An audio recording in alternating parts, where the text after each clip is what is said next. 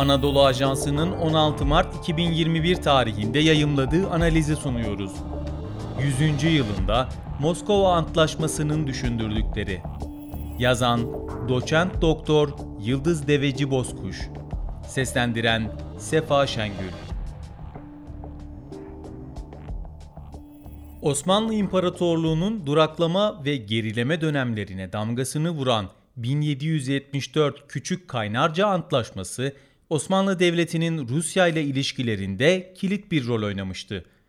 Kökenleri 15. yüzyıla dayanan Türk-Rus ilişkileri 1774 Küçük Kaynarca Antlaşması'ndan itibaren farklı bir yöne evrilmeye başlamıştı. Bu antlaşmayla Rusya, Osmanlı İmparatorluğu'nda yaşayan farklı etnik ve dini gruplar aracılığıyla devletin iç işlerine müdahale etmeye başlamış, böylece hem Osmanlı-Rus ilişkilerini hem de günümüzde Kafkasya bölgesi bağlamında Türk-Rus ilişkilerinin seyrini dahi önemli oranda etkilemiştir. Küçük Kaynarca Antlaşması Osmanlı Devleti'ni birçok açıdan olumsuz etkileyen bir antlaşma oldu.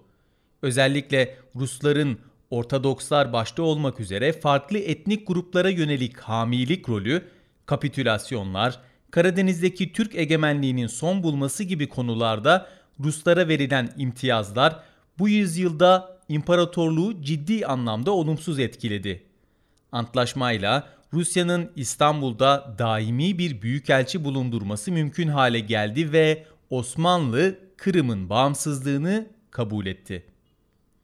100. yıl dönümünde bu antlaşmaya dönemin koşulları gözüyle bakıldığında Sovyetlerle ilişkiler açısından yardım konusunun ön plana çıktığı söylenebilir. Bilindiği üzere milli mücadelenin kazanılmasında iç kaynaklar kadar dış kaynakların da büyük bir önemi olmuştur. Dış kaynaklar arasında Fransızların, Hint Müslümanlarının, Azerbaycan ve Kıbrıs Türklerinin yanı sıra Sovyetler Birliği'nden gelen para, silah ve mühimmat desteğinin de sürecin başarıya ulaşmasında kilit bir rolü olmuştur. Özellikle 1921 ve 22 yılları arasında parçalar halinde gelen yardımların toplamının 11 milyon altın rubleyi bulduğu bilinmekte. Bu nedenle milli mücadele döneminde Sovyet Sosyalist Cumhuriyetler Birliği ile ilişkiler komünizme rağmen 1921 Moskova ve 1925 dostluk ve saldırmazlık antlaşmaları çerçevesinde pozitif bir iklim içinde devam etmiştir. Sonrasında özellikle 1932 yılında Türkiye'nin Milletler Cemiyeti'ne girdiği zamanlarda dahi bu durumun dostluk ilişkilerini etkilemeyeceğine dair SSCB'ye güvence verilmiştir. Bu süreçte izlenen politikaların üstünde Atatürk'ün dış politikadaki yurtta sulh, cihanda sulh prensibinin belirgin bir etkisinin olduğunu söylemek mümkün. Moskova Antlaşması'nın Türkiye-Güney Kafkasya ilişkileri açısından önemi. Üzerinden uzun yıllar geçse de değerini, önemini ve geçerliliğini kaybetmeyen, aksine her geçen gün önemi artan bu antlaşmanın 100. yılında bölgede yaşanan gelişmeler bizlere bir kez daha bu antlaşmanın hayati önemini gösterdi.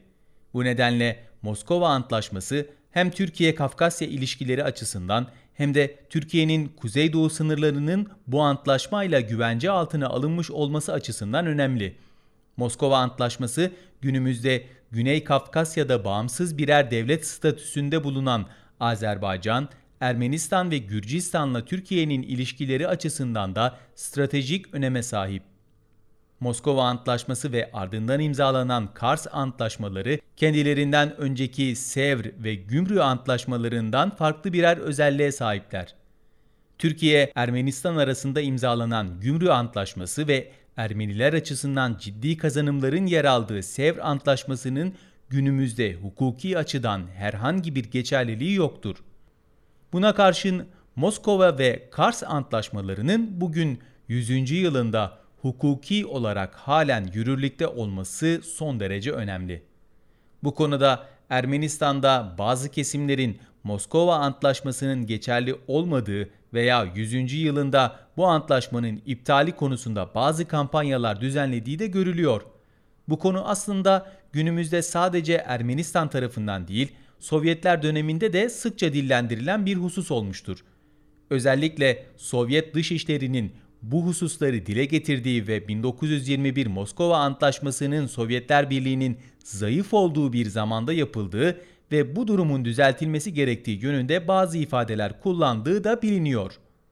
Türkiye-Ermenistan sınırının bugünkü şeklini almasında 100 yıl önce imzalanmış olan antlaşmaların hukuki açıdan büyük bir önemi var. Bu yönüyle Moskova Antlaşması 100 yıl önce imzalanmış olsa da günümüzde halen Türkiye-Ermenistan arasındaki sınırla ilgili en net ve kesin hukuki belge olma özelliğini taşıyor. Birinci Dünya Savaşı'nın ardından imzalanan bu antlaşma 16 maddeden oluşan uluslararası bir belgedir. Bu antlaşmanın imzalanmasında Türkiye ile birlikte Sovyetlerin de batılı devletleri tehdit olarak algılamış olmasının önemli bir payı olmuştur. Antlaşmanın ilk maddesiyle Türkiye'nin kuzeydoğu sınırı katiyet kazanmıştır.